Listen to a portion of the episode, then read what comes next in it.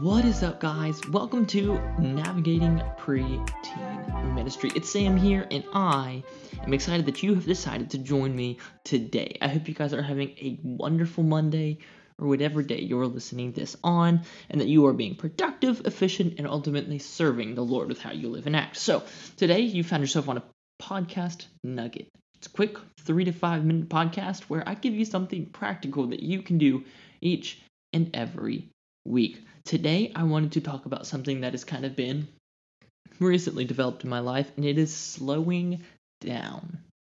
Slowing down. Do you like that dramatic uh, pause there? That was good. That was me slowing down.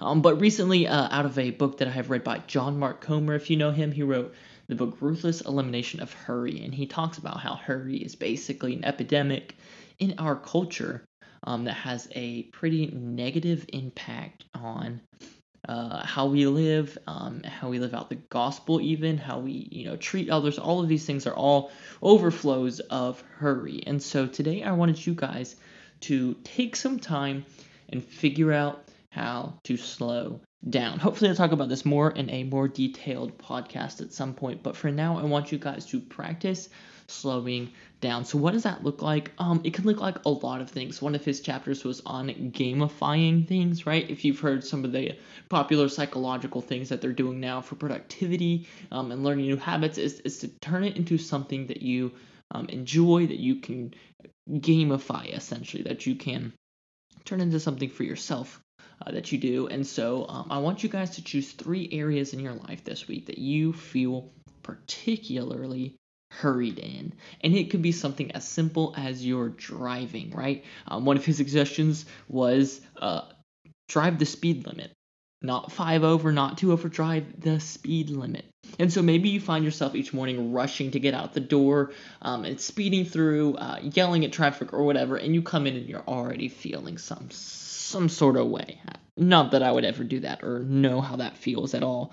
Um, but maybe wake up ten minutes earlier so you can leave ten minutes earlier so that you can mosey on to work at a nice, peaceful pace. Um, maybe you're hurried in other ways, um, distracted by your phone, um, or trying to multitask and do all of these things. Maybe you need to focus on one task at a time.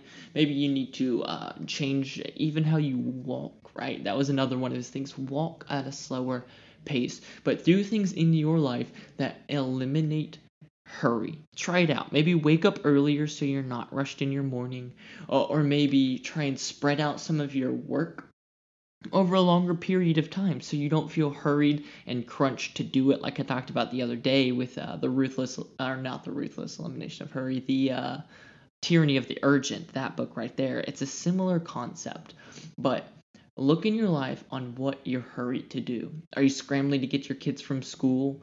Um, are you always rushed to set up on a Wednesday? What can you do in your weekly um break down your weekly schedule that will allow you to reduce some hurry? So choose three things um, and practice those. Try it out. See what it's like with a little bit less hurry in your life, and then maybe expound on it more, or go get John Mark's book, Ruthless Elimination of Hurry. I'll have that link down below, but I really encourage you guys to work on just slowing your pace of life just a little bit. So with that, thank you so much for listening. I will see you guys Thursday for our full episode. Peace.